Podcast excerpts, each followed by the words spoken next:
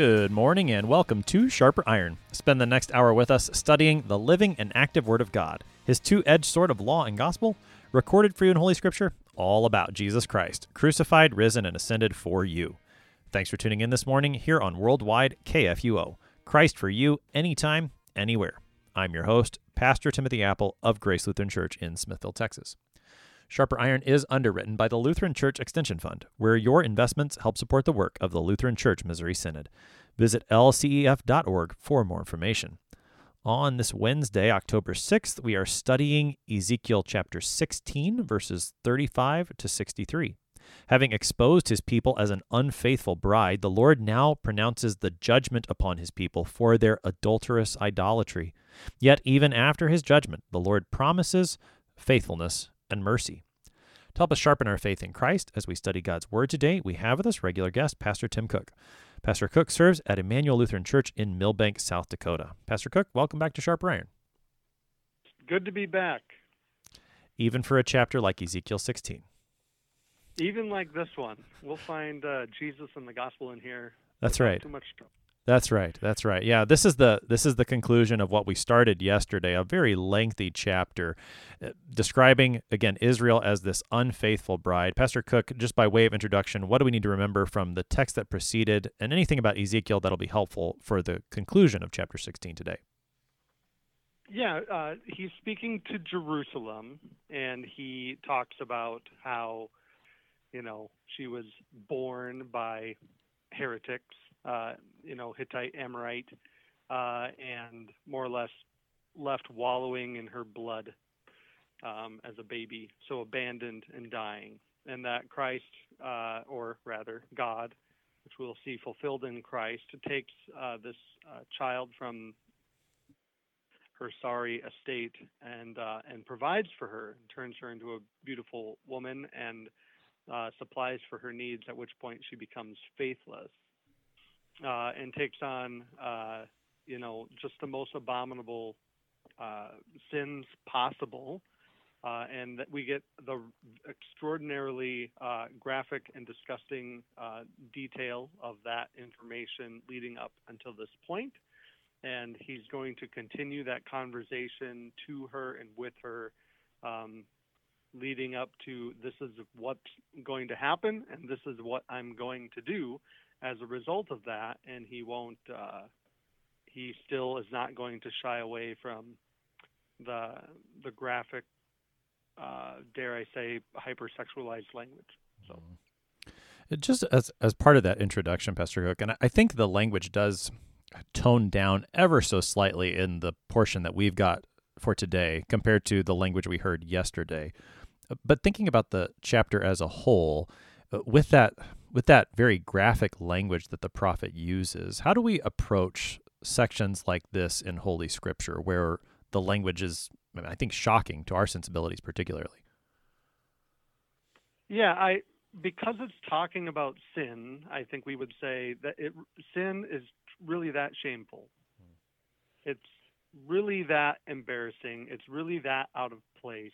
It is really that offensive. And if it's that offensive to us, it is uh, it is that offensive to our Lord. And so, um, CFW Walther has this great line in his proper distinction about law and gospel about how sin is only as serious as the one it offends.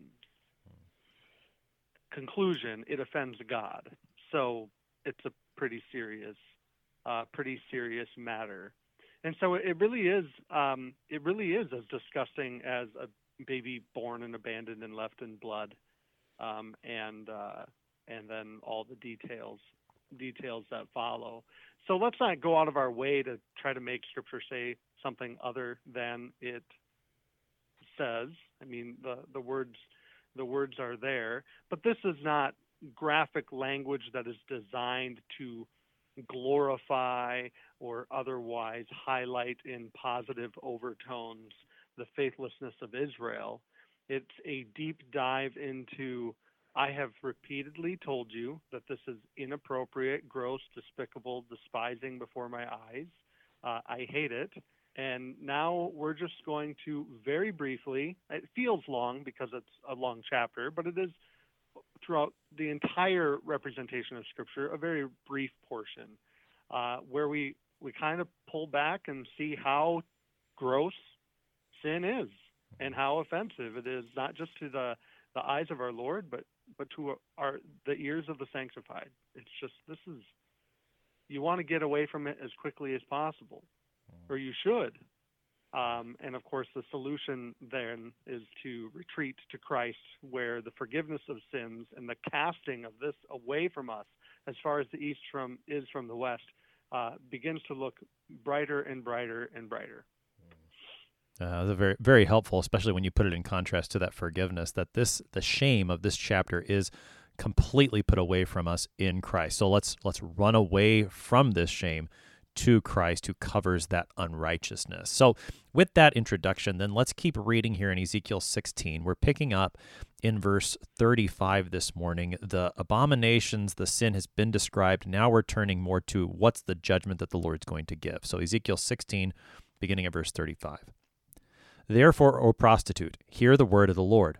Thus says the Lord God Because your lust was poured out, and your nakedness uncovered in your whorings with your lovers, and with all your abominable idols, and because of the blood of your children that you gave to them. Therefore, behold, I will gather all your lovers with whom you took pleasure, all those you loved, and all those you hated. I will gather them against you from every side, and will uncover your nakedness to them, that they may see all your nakedness and I will judge you as women who commit adultery and shed blood are judged, and bring upon you the blood of wrath and jealousy. And I will give you into their hands, and they shall throw down your vaulted chamber, and break down your lofty places. They shall strip you of your clothes, and take your beautiful jewels, and leave you naked and bare. They shall bring up a crowd against you, and they shall stone you, and cut you to pieces with, the, with their swords and they shall burn your houses and execute judgments upon you in the sight of many women. I will make you stop playing the whore, and you shall also give payment no more. So will I satisfy my wrath on you, and my jealousy shall depart from you. I will be calm and will no more be angry. Because you have not remembered the days of your youth, but have enraged me with all these things. Therefore, behold, I have returned your deeds upon your head, declares the Lord God. Have you not committed lewdness in addition to all your abominations? I think we'll pause there, Pastor Cook. That takes us through verse 43 of the chapter. So, Pastor Cook, uh, this this section as a whole, it seems that basically, if I can summarize it this way, the Lord is telling His people everything that you've done. I'm turning on its head in judgment toward you. What what would you highlight from this section? Uh, the failure of um, idols Okay, so the prostitutes unfaithful, Jerusalem's um, religious un- infidelity here, um, and her dallying um, and gallivanting with other nations and gods uh, results not in her being loved, not in her thriving or prospering, but it, it results in her embarrassment, her nakedness, her shame, and frankly, her death. Um, and so he talks about how they will, uh, in verse 39, they shall strip you of your clothes, take your beautiful jewels, and leave you naked and bare. That's where this all started. Hmm. Which is that, I mean, she's like a dog returning to its vomit. Uh, these actions, this um, faithlessness, this infidelity to God who claimed her uh, as his own in spite of no beautiful thing about her.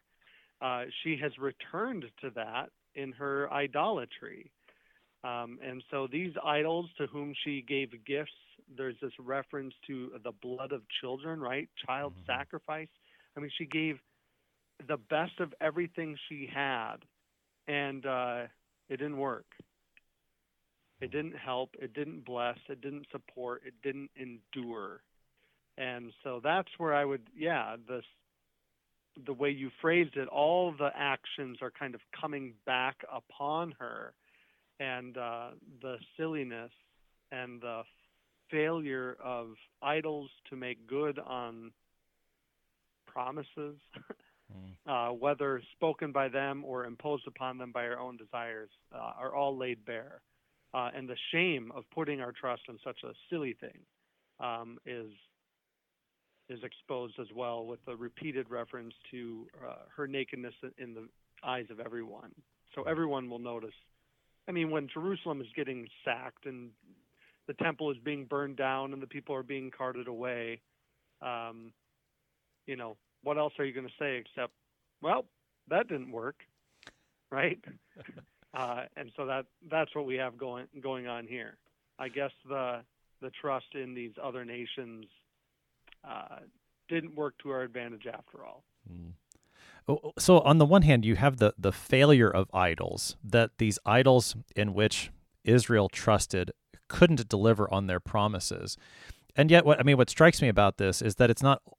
I guess it's not only the failure of the idols, but the Lord is is active in doing this. So I mean, it's I think it's striking how, and we see this throughout the prophets, that the Lord says, you know, I will do this. He, he says, I'll gather all these lovers that you had, all these foreign nations that you made alliances with, and you thought you were going to find help there. I'm now going to be the one that that gathers them together in order to bring my judgment upon you. It's so it's a reminder that that this idolatry not only does it not work, but it also it brings about God's judgment as well. Both of those things they go together, I guess is my point. So it's not does that make sense? And I think that's It does. Yeah. And the verse there that that really puts this into play is verse 42 where he says, "So will I satisfy my wrath upon you and my jealousy shall depart from you. I will be calm and I will no more be angry." And so the there's a um, God's wrath is a real thing and it needs to be satisfied, and He will satisfy it. He will, and so that's exactly what you're getting at. Like this is actively the work of God. Now uh, we see in our own lives as uh, you know people who call our churches Zion, right? Um, which is the city of Jerusalem, we see in ourselves that the wrath of God is satisfied, of course, by the crucifixion of his son. Hmm. And so Christ is crucified and he is uh, no more, uh, he's calm and no more angry. And this is Paul's words to the Thessalonians at the end of chapter 1, where he says, You've waited on uh, the Son of God who satisfies uh, or who saves us from the wrath to come. And that's what that's what. So God's wrath will will be satisfied, and it's His doing.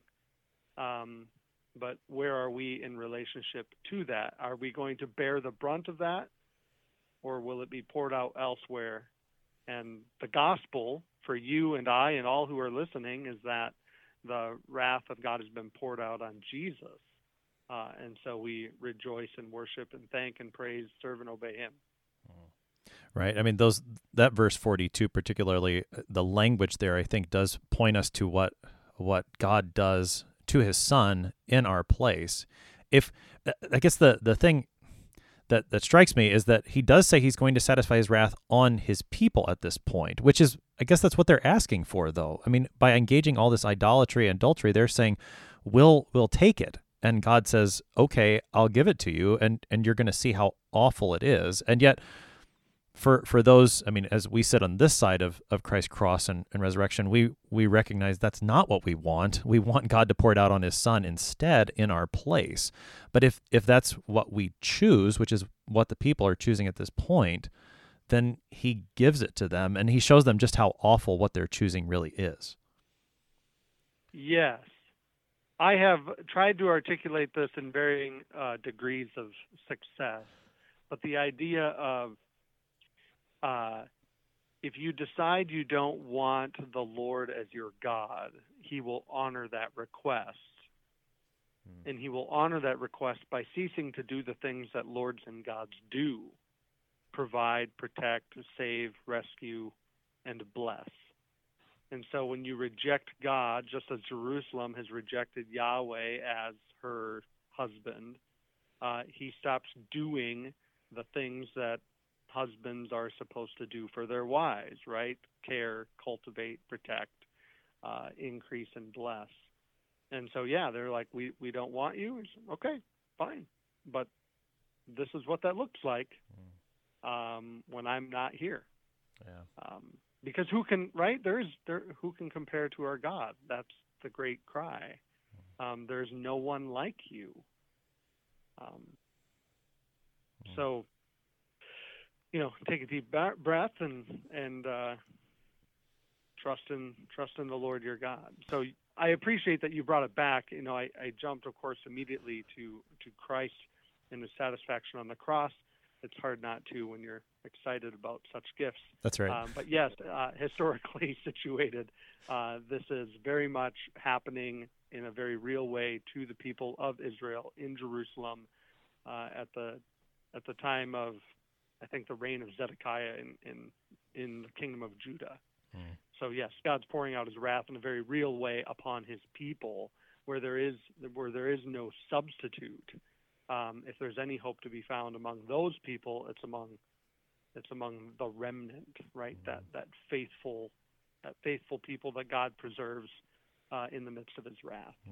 Right. Yeah. I think. I mean, I th- this conversation helps me draw those two things together that we were talking about earlier. That uh, what the Lord is doing at this point is He's showing His people, look, these people you thought were your lovers, your friends, your allies, they actually are your enemies, and I'm going to show you that. And now, because you had chosen them as your friends as opposed to me, you've made me your enemy as well. And I mean, that's where uh, you know, not only does the Lord let his people have what they want in the sense that you don't want me to be your God, fine, I won't do the things that a God does for his people. But then he also does what a God does to his enemies because they've made himself his enemies. It's a, I mean, it's, it's just a, it's the worst of both sides, I guess. You you get to see that your idols are your enemies, and now you've made God your enemy as well. Yes, and so you are quite literally alone, like oh, I don't know, a baby wallowing in a ditch in its own blood.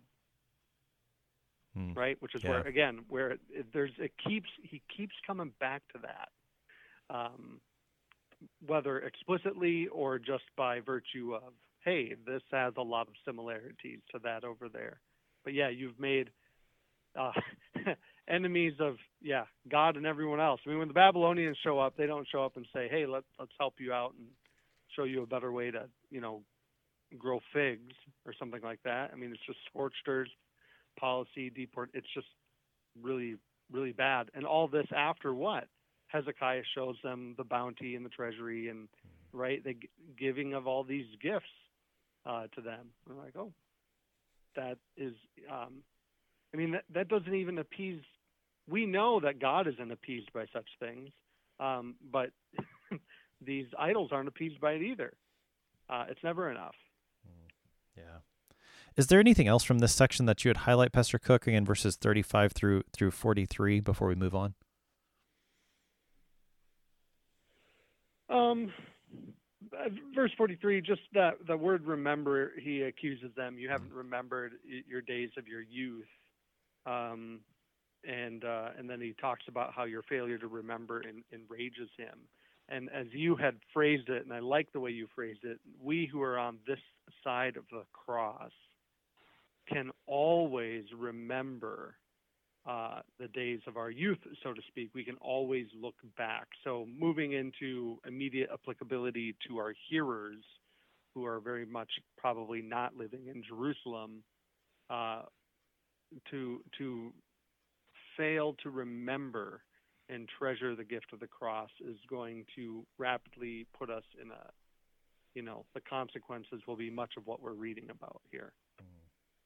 That phrase remembering the days of of your youth did stand out to me because I think that's not always the way that we think about that. I mean, for in this context, to remember the days of your youth is to remember all of those gifts that the Lord gave. Uh, if when you go back to oh, about verses 8 and following of this chapter, just the Lord showering his gifts upon his people in their youth. I'm not sure that that's how we think of that, and I know this is maybe a difference in in the, our English use of that phrase, but it just it struck me because to remember the days of the youth here is to think back on all the good things not that that happened to me or like some sort of you know good old days but to remember all the blessings that god showered upon me. That's to remember the days of my youth rightly. It just is I, I found that phrase helpful for that reason in my own you know reflections upon what is it that i should be recalling when i think back over my days the ways that god has showered his blessings upon me that's what he would have me remember yes and uh, psalm 77 uh, speaks this way after the great lament um, and it's a very easy passage to remember. Psalm 77, verse 7, kicks off five very frustrated cries of anguish to the Lord that begins with the phrase, Will the Lord spurn forever and never again be favorable? And so we have this anguished lament, but it kicks around. Um, so he says, All right. Uh, then after he makes his lament, what's what's he going to do? He says, "I will appeal to this. I will remember the deeds of the Lord." Yes, I will remember your wonders of old. Now, for Psalm 77, and uh, which I believe is a psalm of Asaph, it's you're going to remember the rescue out of Egypt um, at the hand of Moses and the passing through the Red Sea and, and the wilderness wanderings and being brought into the Promised Land. For you and I, it's death and resurrection of Jesus. Um, and so it's very con- it's very consistent, or rather a, a refrain uh, throughout uh, at least of the Psalms that we we just in heartache and distress and concern and calamity, we are always going to appeal to the goodness of God that is revealed to us in Jesus. And when we um, when we say that, you get that revealing language, which is a bit of a pun because of the revealing of the nakedness of our sin and shame that's spoken about uh, regarding Jerusalem as a people, portrayed as a faithless bride. So, what what are you going to remember? Well, we let's let's remember the goodness of God that's been revealed to us, rather than having everyone remember what God reveals to us uh, to them about us. Mm. And so, yeah. it's it's rich. It's yeah. very rich. Let's keep reading here in Ezekiel 16. We're picking up now at verse 44. Behold, everyone who uses proverbs will use this proverb about you like mother, like daughter. You are the daughter of your mother, who loathed her husband and her children, and you are the sister of your sisters, who loathed their husbands and their children. Your mother was a Hittite, and your father an Amorite. And your elder sister is Samaria, who lived with her daughters to the north of you. And your younger sister, who lived to the south of you, is Sodom with her daughters. Not only did you walk in their ways and do according to their abominations, within a very little time you were more corrupt than they in all your ways. As I live, declares the Lord God, your sister Sodom and her daughters have not done as you and your daughters have done.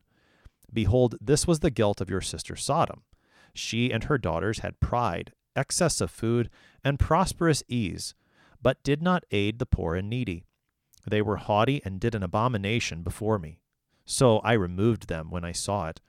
Samaria has not committed half your sins. You have committed more abominations than they, and have made your sisters appear righteous by all the abominations that you have committed. Bear your disgrace, you also, for you have intervened on behalf of your sisters. Because of your sins in which you acted more abominably than they, they are more in the right than you. So be ashamed, you also, and bear your disgrace, for you have made your sisters appear righteous.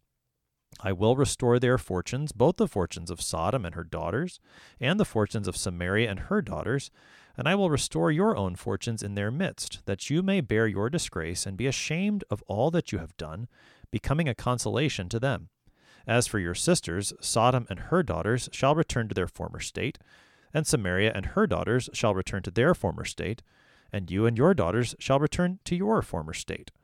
Was not your sister Sodom a byword in your mouth in the day of your pride, before your wickedness was uncovered? Now you have become an object of reproach for the daughters of Syria and all those around her, and for the daughters of the Philistines, those all around who despise you. You bear the penalty of your lewdness and your abominations, declares the Lord. That takes us through verse 58 of Ezekiel 16. Pastor Cook, we just had a couple minutes here before the break. Let's talk about that first phrase in this section. The Lord says, Behold, everyone who uses proverbs will use this proverb about you, like mother, like daughter. What's this matter of, of proverbs? What does this proverb mean? Why is it applied to the people of Jerusalem? Yeah, he he describes the the mother of being a Hittite and the father of the Amorite. So this is the land uh, of Canaan, right? And they were to drive those people those people out of there, uh, which they did, but not entirely. Um, and so uh, he says, "You just you're of the same character, you're of the same kind of uh, faithless uh, lineage and pedigree." And so, just as they were uh, nations who committed abominations for which the Lord was driving them out um, in the book of Joshua, uh, you've just you're the same thing. Not, nothing has changed. Um, you're, you're just like they were because you are taking your marching orders and your loves and your cares and your concerns uh, are just as they're right, just as they were. So you like the same things, you do the same things. You're like them, and you're not like your uh, Father in heaven. Now that's not articulated explicitly here, um, but very much you're taking your marching orders from the very people that I drove out to begin with, hmm. and that's got the the dander up, and everyone can see it. It's like, oh, they're they're just the same. It's more of the same. Hmm. And we will pick up more of this text on the other side of the break. You're listening to Sharper Iron here on KFUO. We're talking the end of Ezekiel 16 with Pastor Tim Cook. We'll be right back. Please stick around.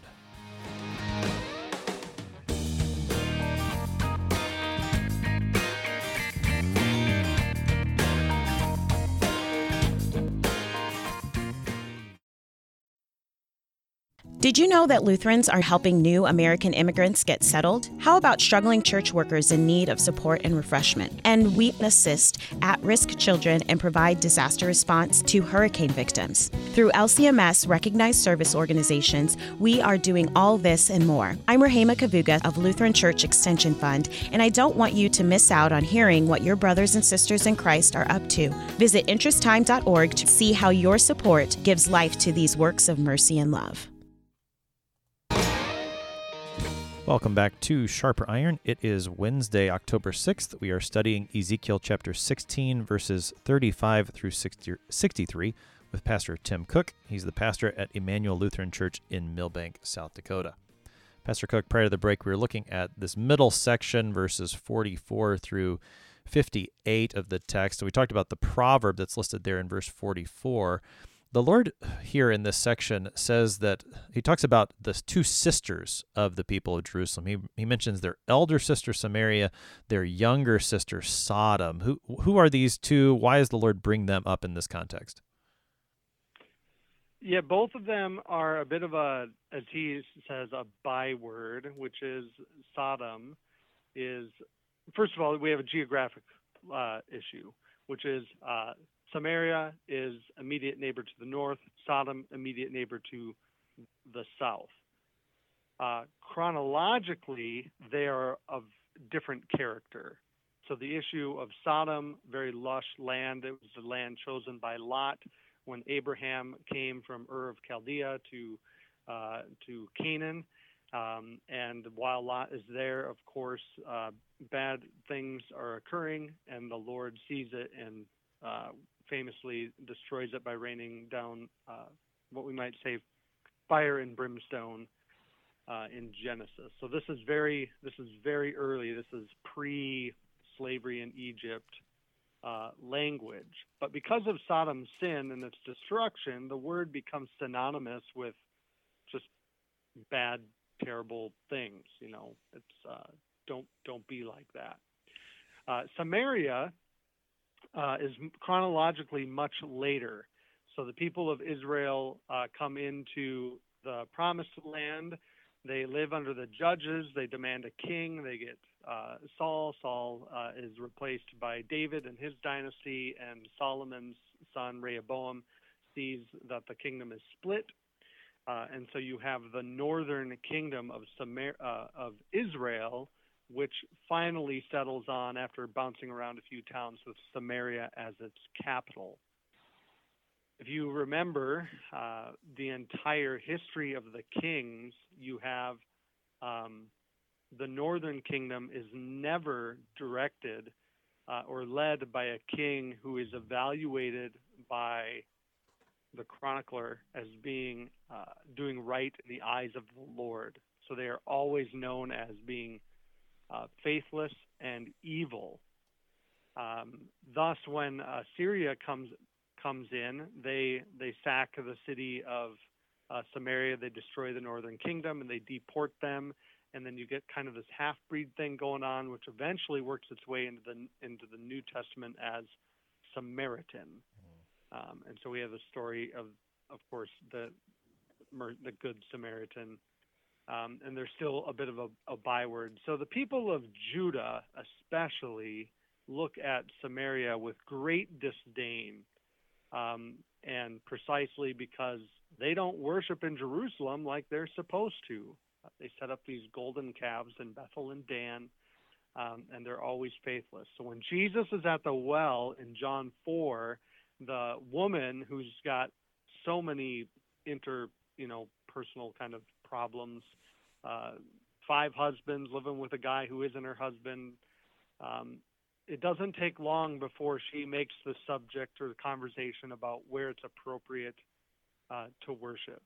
So, with that said, you have this history of Jerusalem where to the north and to the south, Jerusalem folks and citizens can say, well, at least we're not like them, and at least we're not like them.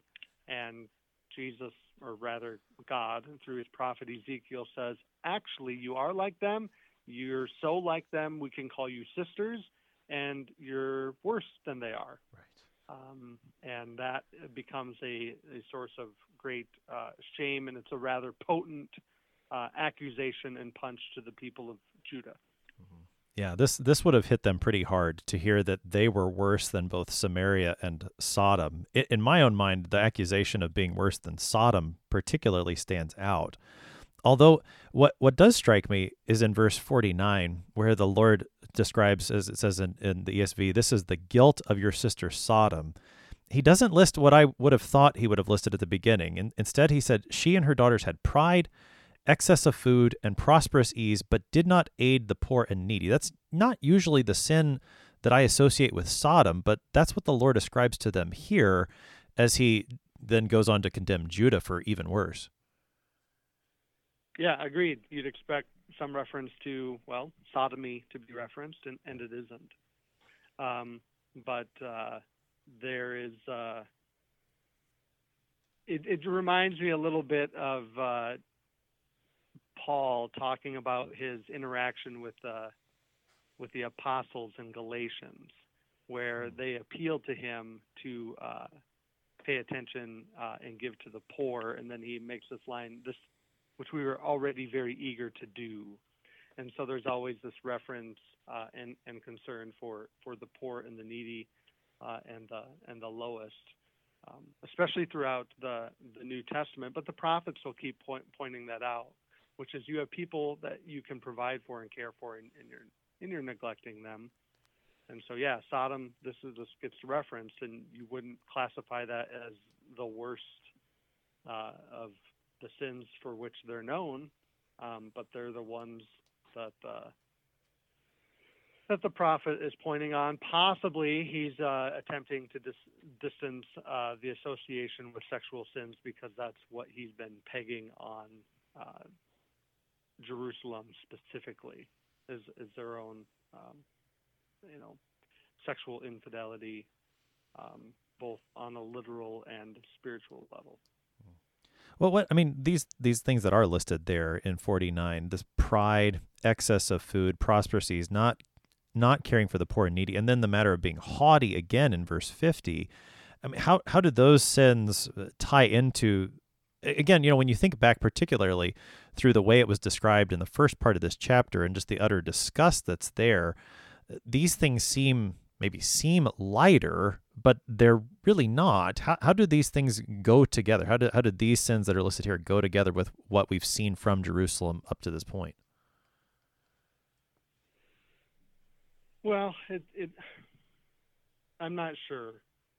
Maybe, uh, uh, but I'm, I'm thinking that it's it's all of uh, kind of the the same.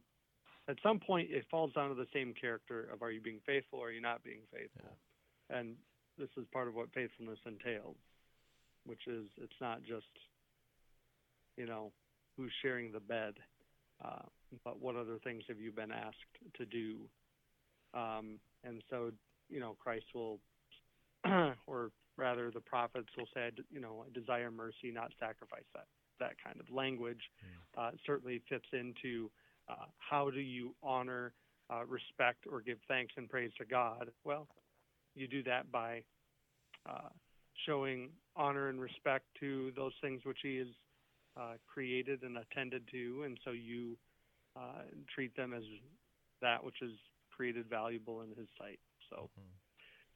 that's its own form of faithlessness. I do, yeah, I, I agree with, with that. I think that's helpful. The the word pride and the haughtiness that's described in verse fifty, I think, is is important too. When you think about what happened to the people of Jerusalem and Judah, how the Lord, you know, showered his people with those gifts, and then rather than receiving them with with praise, with thanksgiving, with boasting in the Lord, they took pride in those gifts as if they had done something for them or as if those gifts were inherent to them that they were something other than a gift. And i think that in that way the the pride as maybe you know that's not what you're expecting but that pride really does stand at the forefront of all this idolatry and everything that's been happening. Not only what happened in Sodom but what happened in Jerusalem later that pride really did lie behind all of it. Sure. Yeah he he also makes uh, the reference and now I'm scanning rapidly the text uh, about the very little time, verse 47. Uh, within a very little time, you were uh, more corrupt than they in all your ways. And so I get to wondering about, uh, you know, kind of his, his stunning reversal. Back to Paul, right? I'm astonished that you so quickly abandoned the gospel. Uh, he says to, to the Galatians but here we we can look at it two ways, just on a t- on a time front and how quickly this turned. Um, we could we could look just as far back as a single generation to Josiah and his reforms, which were faithful, yeah. uh, and then you you have you know one of his sons tries to reign doesn't work another one of his sons tries to reign doesn't work another one of it, it just it never seems to to stop on that front but the judgment against Judah had already been pronounced with the king before that, Manasseh. Well, Manasseh was following on the heels of Hezekiah, uh, who is faithful. So you can you don't have to kick it back very far. Um, but um, so I would I would take this as you're looking at Hezekiah and his reign, uh, 722. Shortly thereafter, you get Manasseh and his 55 years, where he is known very much for uh, slaughtering the priests, uh, killing, sacrificing his children, which we saw that reference to the, the blood uh, of children being given to, to foreign nations.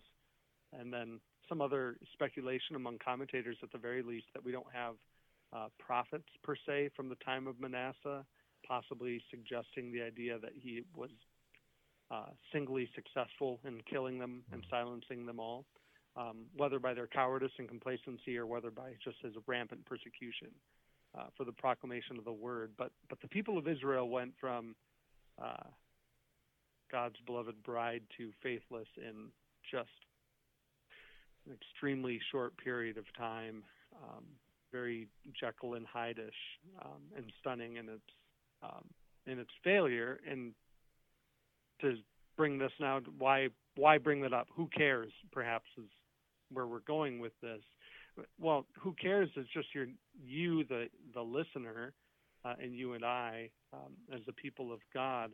This this is not something we should ever just kind of like lift our brake off, uh, lift our sorry brake off, lift lift our foot off the gas here, which is we should always be diligent. We should by daily contrition and repentance be drowned and die. This is not a thing we should just uh, you know you don't coast your way.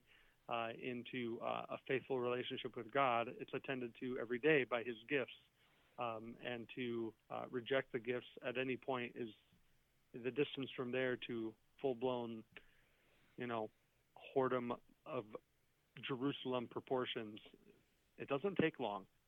Uh, so be diligent, be sober minded, be watchful. Your adversary prowls around like a roaring lion looking for someone to devour. And so, yeah, hmm. be diligent, stay awake, Jesus would say. So after the Lord makes this comparison between the people of Jerusalem and Judah to their two sisters, Samaria in the north, Sodom in the south, he, he says some things that now I think we're going to start to make the turn toward mercy, but it's it's coming in a and we'll definitely see it in the text that we still have left to read, but it's coming in maybe a, a strange sounding way. It, for example, we get language like in verse fifty two, "Bear your disgrace, you also, for you have intervened on behalf of your sisters." In verse 53, we start to hear the Lord restoring their fortunes, and he goes in, in reverse order Sodom, then Samaria, then you, Jerusalem. And, and he talks about that you, Judah, Jerusalem, you've become a consolation to them. What What's the Lord saying in these verses that are coming? Uh, sure. You've, you've got, um, it's not a good consolation, okay. which is the, the deeds and the wickedness of uh, Jerusalem are so bad that Samaria and Sodom, bywords of days gone by, are now beginning, well, they're looking righteous. And so I think this uh, compounds the trouble that Jerusalem is in, mm. whereby by their own deeds they've taken the vile wickedness of um, the plain and vile wickedness of Samaria and Sodom, and they have made it almost look righteous mm. in comparison and and what a gross thing to do, yeah. which is to take something that is unrighteous and to portray it as righteous because you're so much worse. And so that's uh, that's not that's not good. And so the idea that you could kind of maybe like moralism, this consolation to them, uh, Samaria and Sodom can say, ah, well, at least we're not as bad as hmm. that guy over there um, or that city over there. Well, that's not salvation either. And so the, the consolation um, there, it, it's an unsatisfying one. Now, God's mercy is so great, He's going to come in and He's going to bring about restoration to all of them uh, regardless.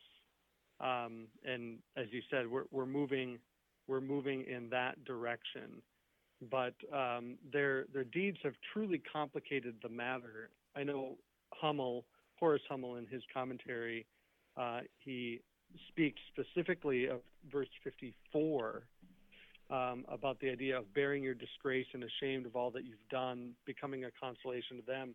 Uh, he he references this almost as a the consolation becomes a justification mm.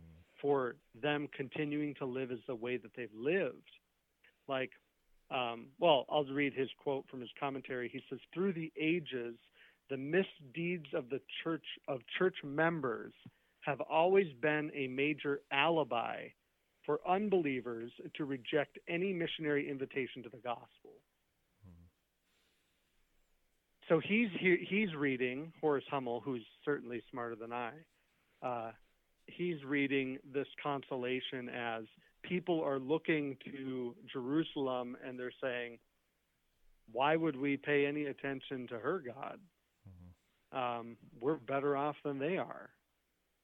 Um, and so he, he calls that consolation like an alibi for not having to trust in the Lord. Mm-hmm. And that's shameful beyond words. Mm. Right. So that, that sort of misuse of God's name that has come about because of what the people of Jerusalem have done. That's, that's a, yeah, that that's a very shameful thing for the people. And it's not, I, I think, uh, if I can say it this way, the consolation that's described here for Sodom and Samaria is not a good one. It's not one that, that quote, works. It, they're using it as a self justification, very much like, and this, the, the prophet brings this up in verse 56 where he says you know your sister sodom was a byword in your mouth so the, the people of jerusalem had said well at least we're not as bad as sodom and now exactly. the people of Sodom would say, well, at least we're not as bad as Jerusalem. And in reality, neither one is going to work. It's all self justification. Right. Neither one of them is a confession of the Lord yeah. and his and his inner and his you know creative power and his mercy and his grace, uh, his mighty uh, arm. None of it. It's it's all it's it's empty calories. There's nothing there. It's substantiveless. It's Well- sad. It really is. It really is. I mean, and it's almost like it, it's kind of. It, it sounds a lot like. Uh, like what, what St. Paul does in his letter to the Romans, where he, he comes to this conclusion look, you're all unrighteous, Jew or Gentile. And, and that's almost like what it seems like that's happening here in Ezekiel. Look, you're all unrighteous. Sodom, Samaria, Jerusalem, you're all unrighteous. You try to use each other as excuses, it's not going to work. And, and it's only when you get to the conclusion of this chapter that you actually see the the real justification. You actually see the mercy of the Lord. So let's let's read the rest of of this chapter. We're picking up now Ezekiel 16 verses 59 through the end of this chapter. For thus says the Lord God, I will deal with you as you have done, you who have despised the oath in breaking the covenant. Yet I will remember my covenant with you in the days of your youth, and I will establish for you an everlasting covenant. Then you will remember your ways and be ashamed when you take your sisters, both your elder and your younger, and I give them to you as daughters, but not on account of the covenant with you. I will establish my covenant with you, and you shall know that I am the Lord, that you may remember and be confounded, and never open your mouth again because of your shame, when I atone for you for all that you have done, declares the Lord God. That's the conclusion of Ezekiel chapter 16. That's verses 59 through 63. So, Pastor Cook, this this always in the prophets and particularly here in Ezekiel, the transition is rather abrupt. There's no real reason for the Lord to do this, and yet He does. The people have been completely faithless to Him, and yet He says, "I'm still going to remember my my covenant with you." It, I I think it's a, a reminder of the just the astonishment, the am, am- amazingness of grace. Yeah, it, it is the character of mercy, right? Which is that's how mercy works. There, there's nothing. It's abrupt. It, there's no kind of like rationale for it, and so this rapid turn to let me love you and redeem you and establish an everlasting covenant. It, it, it doesn't need a reason because that's not how mercy works. Um, it is, as you said, grace. It is undeserved, loving mercy, loving kindness. So what's the what's the promise that the Lord makes? Because again, it's it's not as you know like you did this, but I still love you. There's some some nuances to the language here. What's the the promise that the Lord is making in his to his people in these final verses of this chapter? Yeah, his promise is that he's going to remember the covenant he made, which is uh, they did not remember this at all, and yet the Lord hasn't forgotten. Uh, he's not. He, unlike them, is not an oath breaker or a covenant breaker. He says, "I I will remember that, um, and I will I will see to it. Um, in fact, I will I will establish this as an uh, everlasting covenant."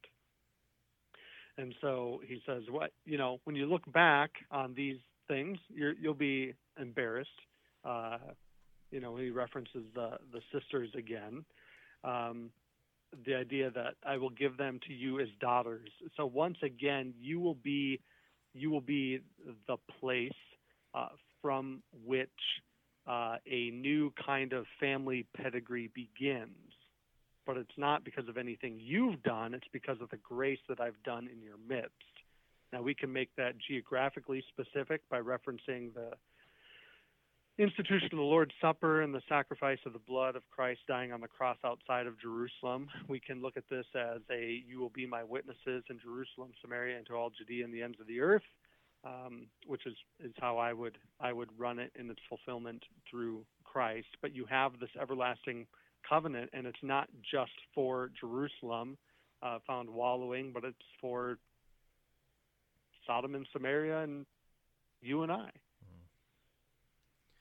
As the text concludes there, I think this is where the the, language gets really Christocentric. And I mean, you you talked earlier about the satisfaction that that is going to come from the Lord's anger, and here he says, you know, when I atone for you for all that you have done, declares the Lord God. That that I think really is going to point us to the fulfillment in Christ. Yes, yeah. How how is he?